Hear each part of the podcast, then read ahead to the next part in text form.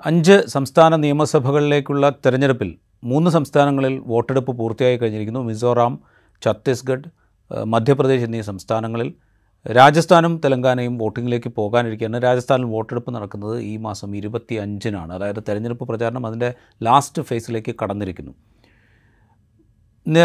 ഇപ്പോൾ അഞ്ച് വർഷം കൂടുമ്പോൾ ഭരണമാറ്റം ഉണ്ടാകുന്ന ഒരു രീതിയാണ് രാജസ്ഥാനിൽ ഈ കഴിഞ്ഞ തെരഞ്ഞെടുപ്പുകളിലൊക്കെ നമ്മൾ കണ്ട് കണ്ടിട്ടുള്ളത്. പക്ഷേ ഇതിൽ ഇപ്പോൾ അതിൽ നിന്ന് ഭിന്നമായി ശക്തമായൊരു മത്സരം അവിടെ അരങ്ങേറുന്നു.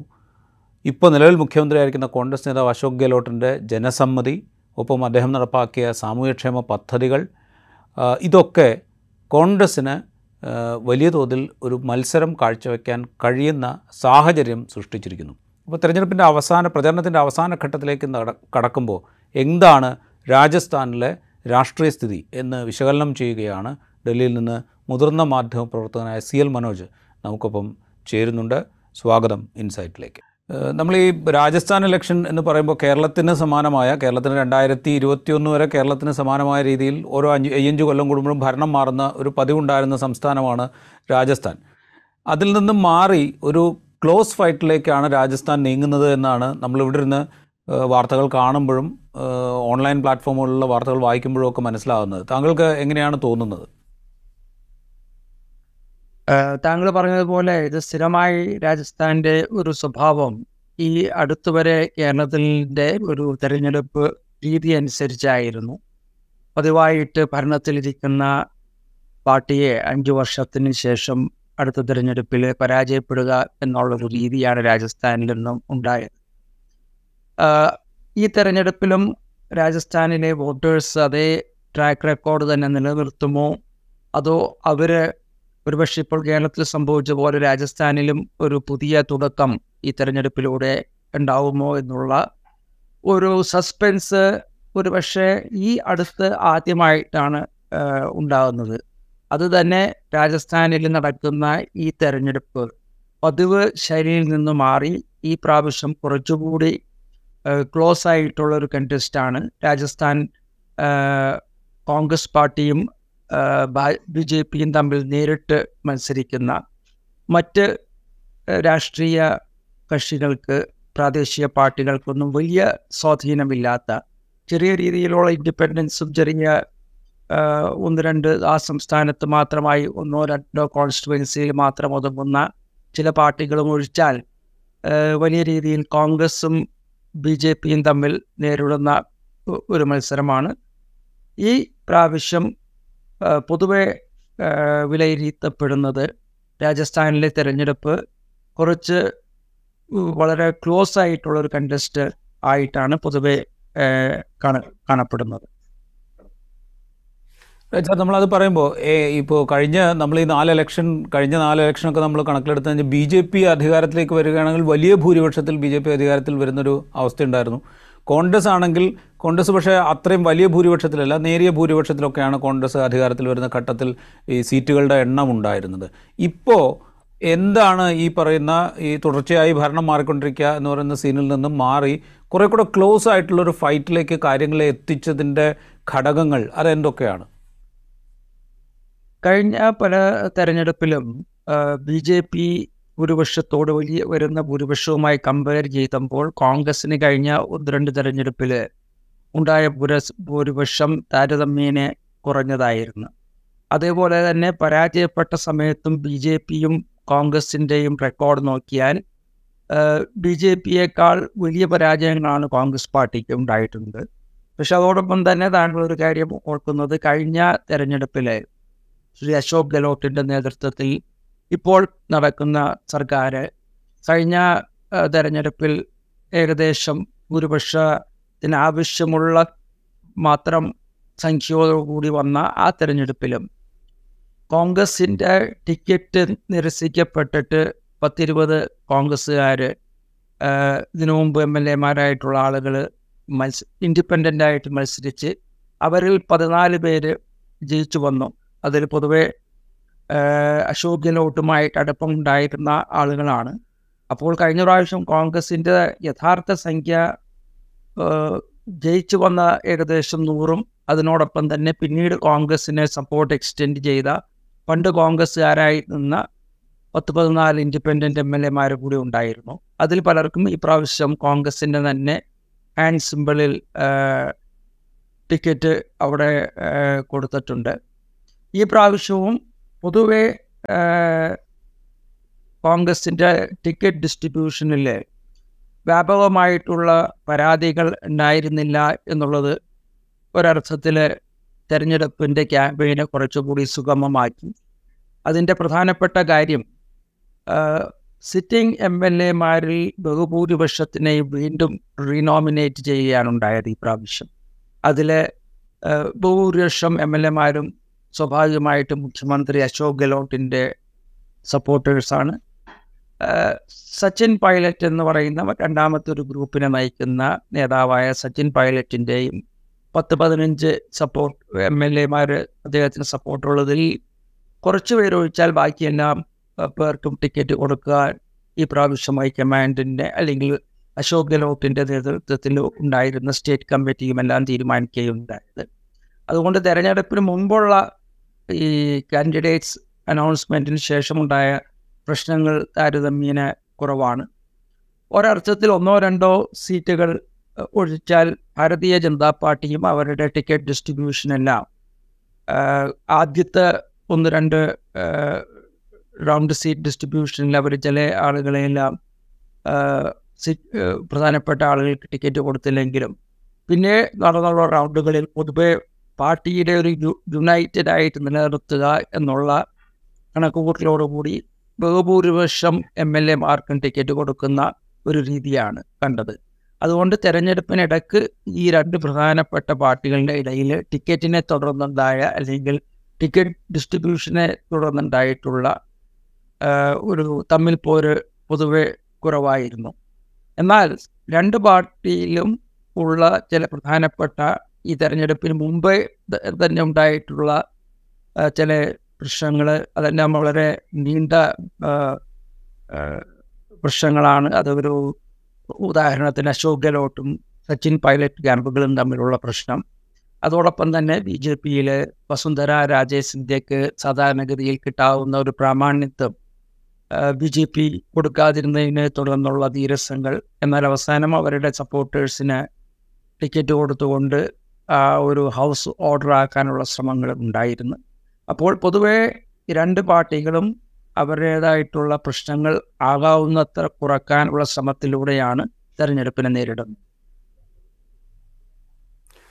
ഇത് പറയുമ്പോൾ ഈ അശോക് ഗെഹ്ലോട്ട് ഇപ്പോൾ പല സർവേകളും അഭിപ്രായ സർവേകൾ ഇതിനു മുമ്പ് വന്നത് നമ്മൾ ഇങ്ങനെ ഓടിച്ചു നോക്കുമ്പോൾ അശോക് ഗെഹ്ലോട്ടിന്റെ ജനപ്രീതി എന്ന് പറയുന്നത് വളരെ നല്ല പെർഫോമൻസ് ആണെന്ന് അഭിപ്രായപ്പെടുന്നവർ ഏതാണ്ട് നാൽപ്പത് ശതമാനത്തിന് മുകളിലുണ്ട് എന്ന് ചില സർവേകളിൽ കാണിക്കുന്നു. അശോക് ഗെഹ്ലോട്ട് തന്നെയും വളരെ ജനപ്രീതിയുള്ള ജനപിന്തുണയുള്ള ജനസ്വാധീനമുള്ള നേതാവ് തന്നെയാണ്. അദ്ദേഹം വളരെ ഡൗൺ ടു എർത്തായി വർക്ക് ചെയ്യുന്ന ഒരാളാണ്. അപ്പോൾ ഈ ഈ നേതൃ നേതൃത്വത്തിൽ അശോക് ഗെഹ്ലോട്ട് എന്നുള്ളത് കോൺഗ്രസിന് ഒരു എഡ്ജ് കൊടുക്കുന്നുണ്ട്. അപ്പുറത്ത് വസുന്ധര രാജസിന്ധ്യ അതുപോലെ കേന്ദ്രമന്ത്രിമാർ ചില എം പിമാർ രാജ്യവർദ്ധൻ സിംഗ് റാത്തോഡിനെ പോലെയുള്ള ആളുകൾ ഇവരൊക്കെ മത്സരിക്കുന്നത് എല്ലാവരും മുഖ്യമന്ത്രി സ്ഥാനത്തേക്കാണ് എന്ന തോന്നലുണ്ടാക്കുകയും ചെയ്യുന്നു. ഇത് രാജസ്ഥാനിൽ കോൺഗ്രസിന് മത്സരം കൂടുതൽ ശക്തമാക്കാനുള്ള ഒരു അവസരം നൽകുന്നുണ്ടോ? ഈ പ്രാവശ്യം പൊതുവെ ഇതിനു മുമ്പുള്ള ഒരു രാഷ്ട്രീയ തിരഞ്ഞെടുപ്പ് ചരിത്രത്തിന് എക്സെപ്ഷനായി പ്രാവശ്യം ഈ തെരഞ്ഞെടുപ്പ് കുറച്ചുകൂടി ക്ലോസ് ആണ് എന്ന് കണക്കാക്കുന്നതിൽ പ്രധാനപ്പെട്ട രണ്ട് കാര്യങ്ങൾ ഒന്ന് അശോക് ഗെഹ്ലോട്ട് ഗവൺമെന്റ് കഴിഞ്ഞ ഒന്ന് രണ്ട് വർഷങ്ങളായി കൊണ്ടുവന്ന വളരെ പോപ്പുലറായിട്ടുള്ള സോഷ്യൽ വെൽഫെയർ സ്കീംസ് ഉണ്ട്. സാധാരണക്കാരുടെ ജീവിതത്തിന്റെ എല്ലാ വിവിധ മേഖലകളെയും ടച്ച് ചെയ്യുന്ന സോഷ്യൽ വെൽഫെയർ സ്കീമുകൾ പൊതുവെ രാജസ്ഥാനിലെ ജനങ്ങളുടെ ഇടയിൽ വളരെ പോപ്പുലാരിറ്റി ഉള്ള ഒന്നായാണ് കണക്കാക്കപ്പെടുന്നത്. അപ്പോൾ ഒരു വശത്ത് ആ പോപ്പുലാരിറ്റി ആ സ്കീമിന്റെ പോപ്പുലാരിറ്റിയും അതോടുപോലെ താങ്കൾ ഇപ്പോൾ സൂചിപ്പിച്ച പോലെ മുഖ്യമന്ത്രിയായ അശോക് ഗെഹ്ലോട്ടിന്റെ ഒരു പേഴ്സണൽ സ്റ്റേച്ചർ അദ്ദേഹം വളരെ ഇന്ന് ഏറ്റവും സീനിയർ ആയിട്ടുള്ള ഒരു കോൺഗ്രസ് നേതാവാണ്. വളരെ ഒരു പോപ്പുലർ മാസ് ബേസ് ഉള്ള ഒരു നേതാവാണ്. അതോടൊപ്പം തന്നെ പാർട്ടിയുടെ ദേശീയ അധ്യക്ഷ സ്ഥാനം പോലും കയ്യിൽ വന്നിട്ട് അത് വേണ്ട എന്ന് വച്ച് അദ്ദേഹം മൂന്നാമത്തെ പ്രാവശ്യവും മൂന്നാമത്തെ പ്രാവശ്യമാണ് അദ്ദേഹം മുഖ്യമന്ത്രി സ്ഥാനത്തേക്ക്. മൂന്ന് ഫൈവ് ഇയർ ഫുൾ ടേമോടുകൂടി ആണ് അദ്ദേഹം ഇപ്പോൾ തെരഞ്ഞെടുപ്പിനെ നേരിടുന്നത്. എന്നാൽ കൺസിക്യൂട്ടീവ് ആയിട്ടുള്ള എല്ലാം മാറി മാറി വന്നിട്ടുള്ള തിരഞ്ഞെടുപ്പുകളിലൂടെ മൂന്ന് പ്രാവശ്യം മുഖ്യമന്ത്രിയായിട്ടുണ്ട്. അപ്പോൾ അദ്ദേഹത്തിൽ കൊണ്ടുവന്ന സർക്കാരിന്റെ സ്കീമുകൾ അദ്ദേഹത്തിന്റെ ഒരു പേഴ്സണലായിട്ടുള്ള ഒരു സ്റ്റാൻഡിങ്. അത് പറയുമ്പോൾ ഞാൻ പറയുന്നത് ഈ സ്റ്റാൻഡിങ് പലപ്പോഴും കോൺഗ്രസ് ഹൈക്കമാൻഡിന് അത്ര സുഖമായിരുന്നില്ല. അദ്ദേഹത്തിന് കോൺഗ്രസ് ഹൈക്കമാൻഡ് അവിടെ അദ്ദേഹത്തിന് എതിർക്കുന്ന സച്ചിൻ പൈലറ്റിന് വളരെ തുച്ഛമായിട്ടുള്ള എം എൽ എമാരുടെ സപ്പോർട്ട് ഉണ്ടായിട്ടും കോൺഗ്രസ് ഹൈക്കമാൻഡിന്റെ കുറച്ച് മാസങ്ങൾക്ക് മുമ്പ് ഡൽഹിയിൽ നിന്ന് നേരിട്ട് ഇടപെട്ട് ഒരു നേരി നേതൃത്വ മാറ്റത്തിനുള്ള വിഫലമായ ഒരു ശ്രമം കോൺഗ്രസ് ഹൈക്കമാൻഡ് നടത്തി. എന്നാൽ നൂറിലോളം വരുന്ന അവർ കോൺഗ്രസിന്റെ എം എൽ എമാരിൽ മഹാഭൂരിപക്ഷത്വവും അതിനെ എതിർക്കുകയും അതിന്റെ ഫലമായി എ ഐ സി സിക്ക് ഒരു കോൺഗ്രസ് ലെജിസ്ലേച്ചർ പാർട്ടിയുടെ ഒരു റെസൊല്യൂഷൻ പോലും പാസ്സാക്കാൻ പറ്റാത്ത ഒരവസ്ഥ ഉണ്ടാക്കി. സോണിയാഗാന്ധിയുടെ പ്രസിഡന്റ് സ്ഥാനം അവസാനിക്കുമ്പോൾ കോൺഗ്രസിന്റെ ചരിത്രത്തിലെ ഒരു സി എൽ പി റെസൊല്യൂഷൻ കിട്ടാൻ ആഗ്രഹിച്ചിട്ട് കിട്ടാതെ പോയ ഏക കോൺഗ്രസ് പ്രസിഡന്റ് എന്നുള്ള ഒട്ടും അഭിഭാഗ്യ അഭികാമ്യമല്ലാത്ത ഒരു റെക്കോർഡും ഉണ്ടായിട്ടുണ്ട്. അത്രത്തോളം എം എൽ എമാരുടെ ഇടയിൽ പോപ്പുലറാണ് അശോക് ഗെലോട്ട് ആ ഒരു പോപ്പുലാരിറ്റിയും എല്ലാം ഈ തെരഞ്ഞെടുപ്പിൽ കോൺഗ്രസിന്റെ ഏറ്റവും വലിയ ആയുധമായിരിക്കുകയാണ്.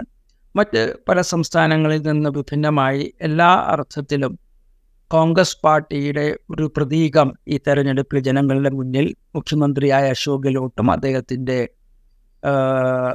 സോഷ്യൽ വെൽഫെയർ സ്കീംസുമാണ് പക്ഷേ അതോടൊപ്പം തന്നെ പറയേണ്ട ഒരു ആവശ്യം ഈ പ്രാവശ്യം കോൺഗ്രസിന്റെ ബഹുഭൂരിപക്ഷം എം എൽ എമാരെയും പല കാര്യങ്ങളാൽ കൊണ്ട് റീനോമിനേറ്റ് ചെയ്യാൻ തീരുമാനിച്ചപ്പോൾ ഈ അശോക് ഗെലോട്ടിനോടുള്ള പോപ്പുലാരിറ്റി എല്ലാ എം എൽ എമാർക്കും അവര അവരുടേതായിട്ടുള്ള കോൺസ്റ്റിറ്റുവൻസിയിലുണ്ടോ അതോ പല കോൺസ്റ്റിറ്റുവൻസിനും എം എൽ എമാർക്കെതിരായിട്ടുള്ള ഒരു ഇൻകംബൻസി ബർഡൻ ഉണ്ടോ എന്നുള്ള ഒരു ചർച്ചയുണ്ട്.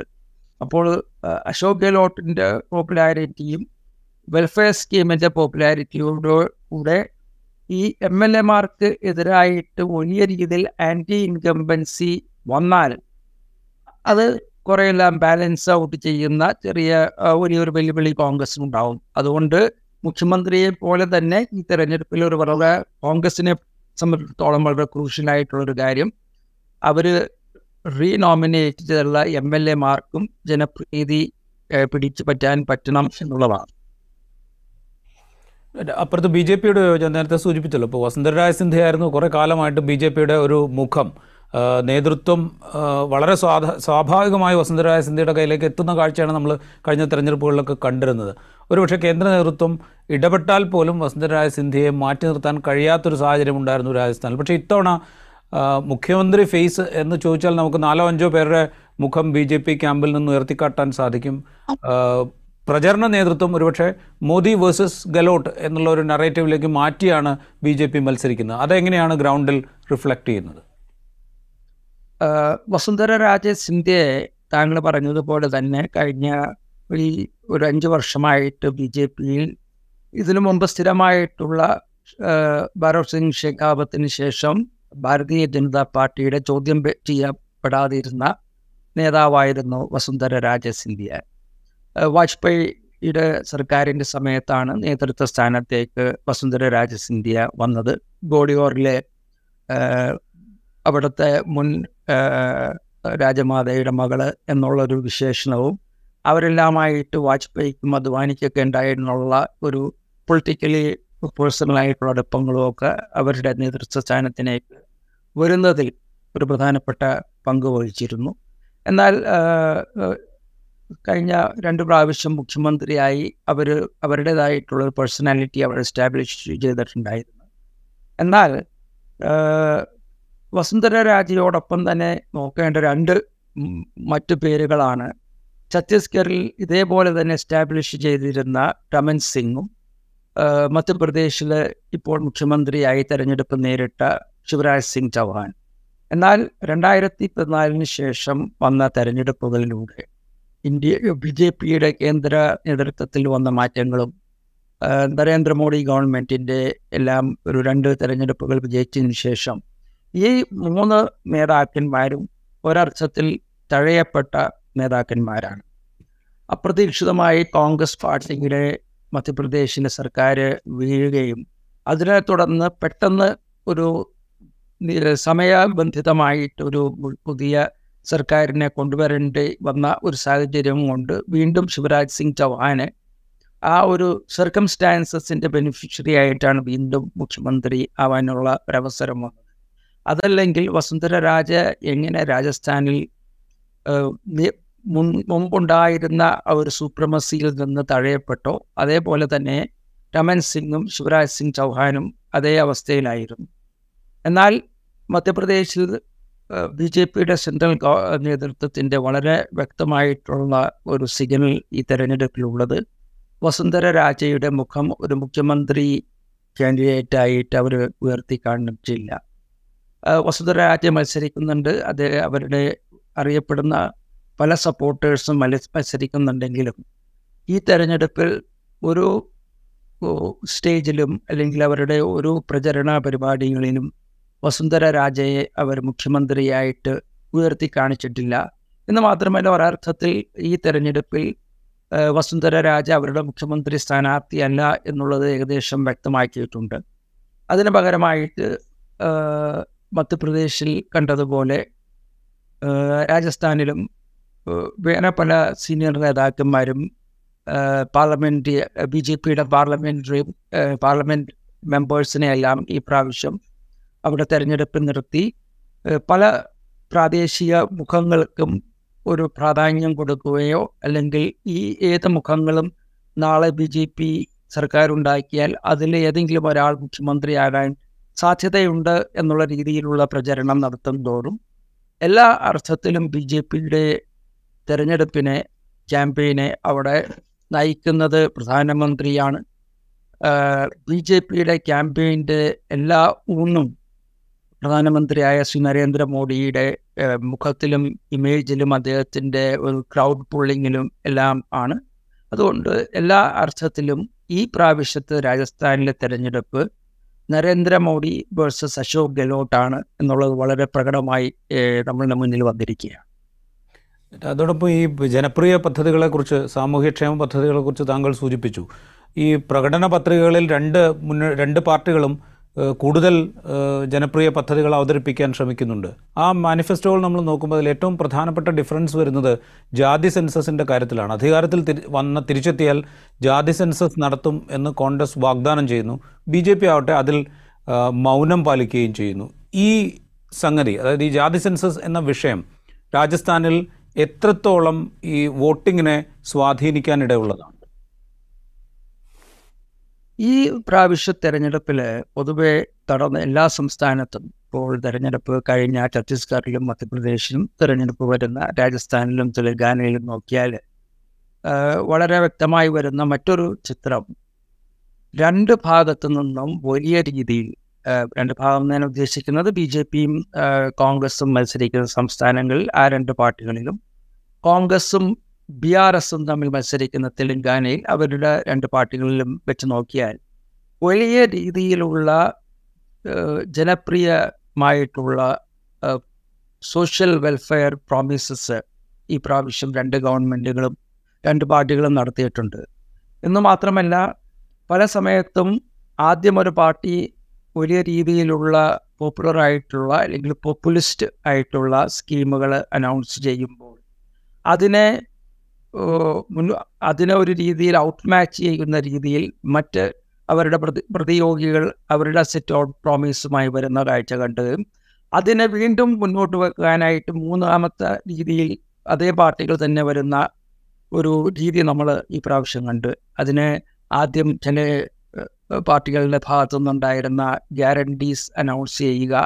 അതിനുശേഷം മാനിഫെസ്റ്റോയുടെ രൂപത്തിൽ അതല്ലെങ്കിൽ പ്രത്യേക ദീപാവലിയുടെ ദിവസമുള്ള അനൗൺസ്മെന്റുകൾ എല്ലാം അങ്ങനെ പല രീതിയിലും ഒരു ഓപ്ഷൻ നടത്തുന്നത് പോലെ പോലും ഓരോ പ്രതിമാസവും വനിതകൾക്ക് ഞങ്ങൾ തിരഞ്ഞെടുപ്പിൽ വന്നാൽ ഇത്ര ഓണറോറിയം പേയ്മെന്റ് നടത്തും എന്ന് പറഞ്ഞിട്ടുണ്ടെങ്കിൽ മറ്റേ പാർട്ടി അതിലും കൂടുതൽ പറഞ്ഞാൽ വീണ്ടും അതിനേക്കാൾ കൂടുതൽ പറയുന്ന ഒരു രീതി കണ്ട് അത് സാധാരണ പിന്നെ വലിയ രീതിയിലുള്ള ഹെൽത്ത് ഇൻഷുറൻസ് സ്കീംസുകൾ എംപ്ലോയ്മെന്റ് അൺഎംപ്ലോയിഡ് ആയിട്ടുള്ള യൂത്തിനുള്ള സ്കീമുകൾ ലാപ്ടോപ്പ് ടാബ്ലറ്റ് ഇങ്ങനെയുള്ള പല എല്ലാം ആറാവുന്നത്ര പ്രോമീസുകൾ നടക്കുന്ന ഈ സം തെരഞ്ഞെടുപ്പിൽ രണ്ട് കാര്യങ്ങളുണ്ട്. ഒന്ന് എത്രത്തോളം നടത്തുന്ന പ്രോമിസുകളൊക്കെ എത്ര രീതിയിൽ യാഥാർത്ഥ്യമായി കൊണ്ടുവരാൻ പറ്റുമോ? അതോ വോട്ടിന് വേണ്ടിയുള്ള ഒരു മത്സരത്തിന്റെ ഭാഗമായിട്ടുള്ള പ്രോമിസുകളാണോ എന്നുള്ളതൊക്കെ ഇനി വരുന്ന കാലത്ത് നോക്കേണ്ട ഒരു കാര്യമാണ്. പിന്നെ ഈ ഒരു തെരഞ്ഞെടുപ്പിൽ ഇങ്ങനെയുള്ള വാഗ്ദാനങ്ങൾ നടത്തുമ്പോൾ അതിന്റെ ഒരു ഇക്കണോമിക് ആസ്പെക്ട്സ് അതിനെ മീറ്റ് ചെയ്യാനുള്ള ഇക്കണോമിക് റിക്വയർമെന്റ് അത് അല്ലെങ്കിൽ ഇക്കോണമിയിൽ പൊതുവെ ഉണ്ടാക്കാവുന്ന പ്രഷർ ഇതിനെയൊക്കെ വിസ്റ്റാൻഡ് ചെയ്യാനുള്ള പ്രഷറുകളൊക്കെ എത്രത്തോളം പ്ലാനുകളെല്ലാം ബാക്കപ്പ് ഉണ്ട് എന്നുള്ളത് വളരെ ചർച്ച ചെയ്യപ്പെടേണ്ട ഒരു കാര്യമാണ്. ഇപ്പോൾ കർണാടകയിൽ കോൺഗ്രസ് വന്നിട്ട് ആ സർക്കാർ ചില ഗ്യാരണ്ടീസ് അവർ അനൗൺസ് ചെയ്തെല്ലാം ഇംപ്ലിമെന്റ് ചെയ്തു. വേറെ ചിലത് ഇംപ്ലിമെന്റ് ചെയ്യാനുള്ള ശ്രമത്തിലാണ്. അതിന്റെ റവന്യൂ കാണാനുള്ള ബുദ്ധിമുട്ടുകളെ കുറിച്ചെല്ലാം നമ്മൾ സ്ഥിരമായിട്ട് വായിക്കാറുള്ള കാര്യങ്ങളാണ്. അതേപോലെ തന്നെ ഈ തെരഞ്ഞെടുപ്പിലും വലിയ കോമ്പറ്റീറ്റീവ് ആയിട്ടുള്ള ഒരു പോപ്പുലിസം രണ്ട് ഭാഗത്തു നിന്ന് നടന്നിട്ടുണ്ട് അതിന്റെ കൂടെയുള്ള താങ്കൾ പറഞ്ഞ കാസ്റ്റ് സെൻസസ് ഈ കാസ്റ്റ് സെൻസസ് ഏറ്റവും കൂടുതൽ വരാൻ കാരണം ബീഹാറിൽ കോൺഗ്രസിന്റെ അലയായിട്ടുള്ള ജെ ജെ ഡി യും ആർ ജെ ഡിയും കാസ്റ്റ് സെൻസസ് നടത്തി.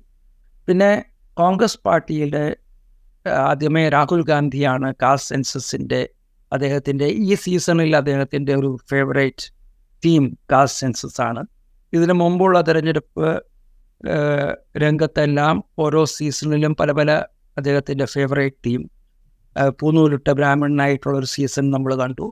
പിന്നെ എല്ലാ അമ്പലങ്ങളിലും പോകുന്ന ഒരു ഇലക്ട്രൽ സീസൺ ഉണ്ടായിരുന്നു. ഈ ഇപ്പോഴത്തെ സീസൺ അദ്ദേഹത്തിന്റെ കാസ്റ്റ് സെൻസസിൽ ഊന്നി നിന്നുകൊണ്ട് ഉള്ള ഒരു പ്രചരണമാണ് അദ്ദേഹം ആഗ്രഹിക്കുന്നത്. അതിനെ തുടർന്ന് കോൺഗ്രസ് വർക്കിംഗ് കമ്മിറ്റി തന്നെ കാസ്റ്റ് സെൻസസിന് കമ്മിറ്റി ചെയ്തുകൊണ്ട് ഒരു റെസൊല്യൂഷൻ പാസ്സാക്കി. അതിനോടൊപ്പം തന്നെ തിരഞ്ഞെടുപ്പിൽ സി ഡബ്ല്യു സിയിലും പ്രത്യേകിച്ചും രാഹുൽ ഗാന്ധി ഒരു കാര്യം പറഞ്ഞാൽ അത് Congress is wish is is the command of the Congress എന്നുള്ളത് വളരെ വ്യക്തമായതുകൊണ്ട് കാസ്റ്റ് സെൻസസ് എല്ലാ സംസ്ഥാനങ്ങളിലെ കോൺഗ്രസ് പാർട്ടിയുടെ ഇപ്പോഴത്തെ ഇലക്ഷൻ മാനിഫെസ്റ്റോയിലുണ്ട് ഇനി വരും വരുന്ന എല്ലാ തെരഞ്ഞെടുപ്പിലും ആ കാസ്റ്റ് സെൻസസ് ഒരു പ്രോമിസ് ആയിട്ട് ഉണ്ടാവും. എന്നാൽ ഈ കാസ്റ്റ് സെൻസസ് ഈ വരുന്ന തിരഞ്ഞെടുപ്പുകളിൽ എത്രയും എത്ര ഒരു വലിയ ഇഷ്യൂ ആണ് എന്നുള്ളതിനെ കുറിച്ച് വിഭിന്നമായിട്ടുള്ള അഭിപ്രായങ്ങളാണ് നമ്മൾ കാണുന്നത്. ഈ തെരഞ്ഞെടുപ്പ് അഞ്ച് സംസ്ഥാനങ്ങളിൽ ആ സംസ്ഥാനങ്ങളിൽ ഭരിച്ച ഗവൺമെന്റിന്റെ പെർഫോമൻസ് ആണ് ഈ ക്യാമ്പയിന്റെ ഒരു പ്രധാനപ്പെട്ട. അവരുടെ ഇൻകംബൻസി ബേർഡൻ എത്രത്തോളം ഉണ്ട് എന്നുള്ളതാണ് പ്രതിപക്ഷ പാർട്ടികൾ ടാപ്പ് ചെയ്യാൻ ശ്രമിക്കുന്നത്. അതോടൊപ്പം തന്നെ വലിയ രീതിയിലുള്ള സോഷ്യൽ വെൽഫെയർ സ്കീംസ് ലീഡർഷിപ്പ് ഈ സോഷ്യൽ വെൽഫെയർ സ്കീം പറയുമ്പോൾ പറയെ കുറിച്ച് ചർച്ച ചെയ്യുമ്പോൾ പറയേണ്ട ഒരു കാര്യം കഴിഞ്ഞ കുറച്ച് മാസങ്ങൾക്ക് മുമ്പ് പ്രധാനമന്ത്രി നരേന്ദ്രമോദി തന്നെ ഈ രീതിയിലുള്ള സ്കീമുകളെ എതിർത്ത് വരുന്ന ഒരു നമ്മൾ കണ്ടു.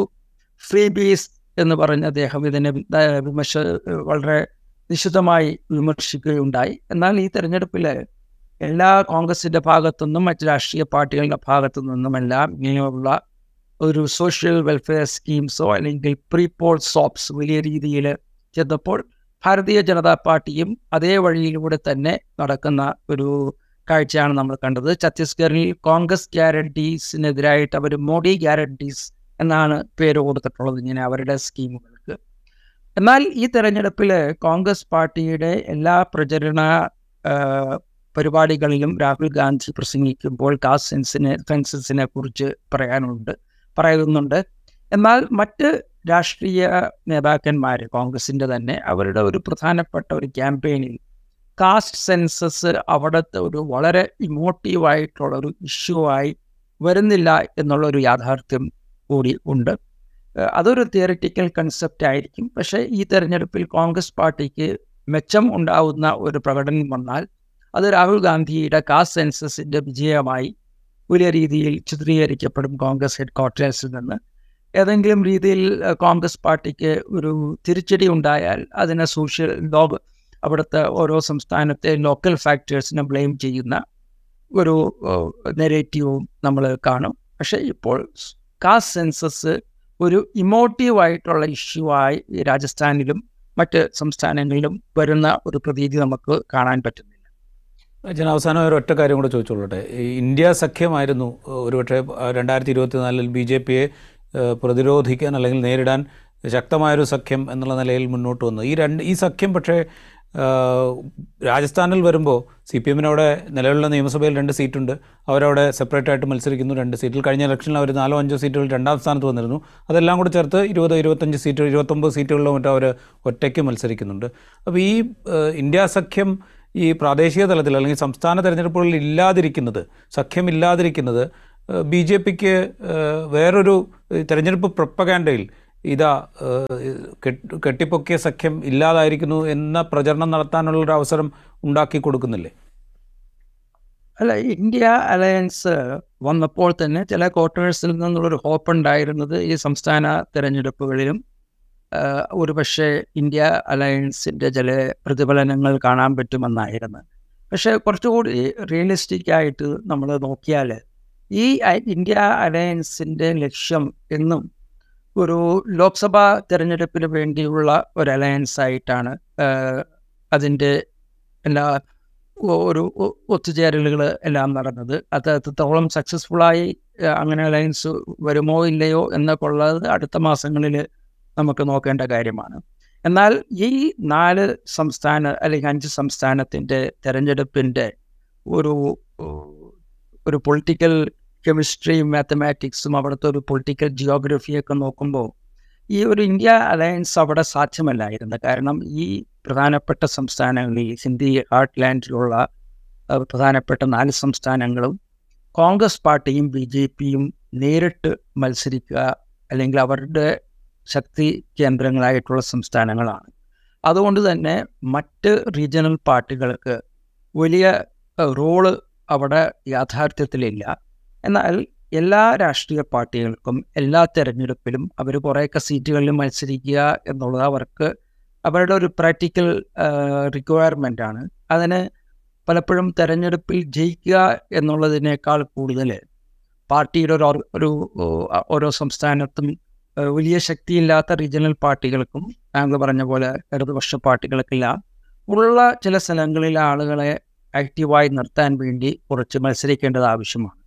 അതോടൊപ്പം തന്നെ ഈ പാർട്ടികൾക്കെല്ലാം ഇലക്ഷൻ കമ്മീഷനിൽ അവരുടെ തെരഞ്ഞെടുപ്പ് ഡേറ്റകൾ കൊടുക്കേണ്ട ആവശ്യമുണ്ട്. അവരുടെ ഒരു പാർട്ടിയുടെ സ്റ്റേറ്റസ് നാഷണൽ പാർട്ടിയാണോ സംസ്ഥാന പാർട്ടിയാണോ എന്നൊക്കെ ഉള്ള സമയത്ത് പല അവരുടെ പല ക്രൈറ്റീരിയകളും അനുസരിച്ച് ഇത്ര സംസ്ഥാനങ്ങളിൽ ഇത്ര പെർസെന്റേജ് വോട്ടുകൾ ഉണ്ടാവണം ഇത്ര എം എൽ എ ഒന്നോ രണ്ടോ എം എൽ എമാരുണ്ടാവണം എന്നൊക്കെ ഉള്ള ക്രൈറ്റീരിയ ഇലക്ഷൻ കമ്മീഷന്റെ ഒരു പൊളിറ്റിക്കൽ പാർട്ടിയുടെ ഒരു സ്റ്റേറ്റസിനെ ഡിഫൈൻ ചെയ്യുന്ന ഫോർമുലകളിലുള്ളപ്പോൾ പല രാഷ്ട്രീയ പാർട്ടികൾക്കും വലിയ ശക്തി ഇല്ലെങ്കിലും സംസ്ഥാനങ്ങളിൽ മത്സരിക്കേണ്ട ഒരു കമ്പൽഷൻ വരും. അപ്പം അതും ഈ ഇന്ത്യ അലയൻസിലെ പല പാർട്ടികളെയും ഈ സംസ്ഥാനത്തും ഇപ്പം Samajwadi party J D U അങ്ങനെയുള്ള പാർട്ടികൾ ഇപ്പോൾ മധ്യപ്രദേശിൽ മത്സരിച്ച പോലെ സി പി എമ്മും സി പി ഐയും തെലങ്കാനയിൽ മത്സരിക്കുന്ന. ഞാൻ മനസ്സിലാക്കുന്നത് അവിടെ സി പി എം ഒറ്റക്കാണ് മത്സരിക്കുന്നത്. അവരുമായിട്ടുള്ള ചർച്ചകൾ കോൺഗ്രസ് വഴങ്ങിയില്ല. സി പി ഐക്ക് എന്തോ വളരെ തുച്ഛമായിട്ടുള്ളൊരു സീറ്റ് അലോട്ട്മെന്റിൽ ഒരു സെറ്റിൽമെന്റ് ആയി എന്നുള്ളതാണ്. പിന്നെ രണ്ടാമത് വലിയ ശക്തികളില്ലാത്ത പല രാഷ്ട്രീയ പാർട്ടികളും അവർ കാണിക്കുന്ന ഒരു ടെൻഡൻസി അവരുടെ കൂടെ നിൽക്കുന്ന ദേശീയ അടിസ്ഥാനത്തിൽ നിൽക്കുന്ന രാഷ്ട്രീയ പാർട്ടികൾക്ക് സ്വാധീനമുള്ളപ്പോൾ ഒരുപക്ഷെ അവർക്ക് ഉള്ള ഗ്രൗണ്ടിലുള്ള അല്ലെങ്കിൽ ജനങ്ങളുടെ ഇടയിലുള്ള ഒരു സ്വാധീനത്തെക്കാൾ കൂടുതൽ സീറ്റുകൾ ചോദിക്കുക എന്നുള്ള ഒരു ടെൻഡൻസി പല രാഷ്ട്രീയ പാർട്ടിക്കും ഒരു പാർട്ടിക്ക് മാത്രമല്ല. അത് അക്കോമഡേറ്റ് ചെയ്യാൻ സ്വാഭാവികമായിട്ടും അവർ ചോദിക്കുന്ന പാർട്ടികൾക്ക് സാധ്യതമല്ല അതുകൊണ്ട് ഇന്ത്യ അലയൻസ് ഈ സംസ്ഥാന തെരഞ്ഞെടുപ്പുകളിൽ പ്രതീക്ഷിച്ചിരുന്നില്ല. അത് പ്രായോഗികവുമായിരുന്നില്ല. എന്നാൽ പൊതുവെ ഈ പല ഇന്ത്യ അലയൻസിലുള്ള രാഷ്ട്രീയ പാർട്ടികൾ ആം ആദ്മി പാർട്ടി അടക്കമുള്ള പാർട്ടികളെല്ലാം പൊതുവെ പരസ്പരമായിട്ട് മത്സരിക്കുമ്പോൾ അത് ഈ അലയൻസിന്റെ ഒരു കെട്ടഴിയുന്ന രീതിയിൽ ഒരു പ്രചാരണം ബി ജെ പി ഈ സംസ്ഥാനങ്ങൾക്ക് കൂടുതൽ ദേശീയ അടിസ്ഥാനത്തിലാണ് നടത്തുന്നത്. കാരണം ഈ സംസ്ഥാനത്ത് ഇങ്ങനെ ഒരു നെറേറ്റീവിന് വലിയ ടേക്കേഴ്സ് ഇല്ല എന്നുള്ളതാണ്.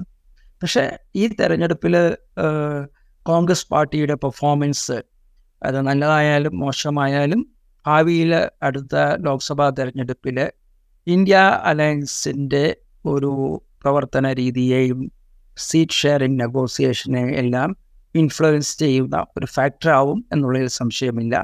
ആ വരുന്ന ഈ തെരഞ്ഞെടുപ്പിന് ശേഷമുള്ള രാഷ്ട്രീയ പശ്ചാത്തലത്തിൽ ഇന്ത്യ അലയൻസ് എത്രത്തോളം ഇഫക്റ്റീവായി ഒറ്റക്കെട്ടായി തെരഞ്ഞെടുപ്പിലേക്ക് പോകുമോ അതോ വീണ്ടും അവരുടെ ഇടയിൽ അഭിപ്രായ വ്യത്യാസങ്ങളിലൂടെ ഇവർ വിചാരിക്കുന്ന രീതിയിൽ മുന്നോട്ട് പോകുന്നതിൽ തടസ്സമുണ്ടാകുമോ എന്നുള്ളതെല്ലാം നമുക്ക് കാത്തിരിക്കേണ്ട കാത്തിരുന്ന് കാണേണ്ട ഒരു കാര്യമാണ്.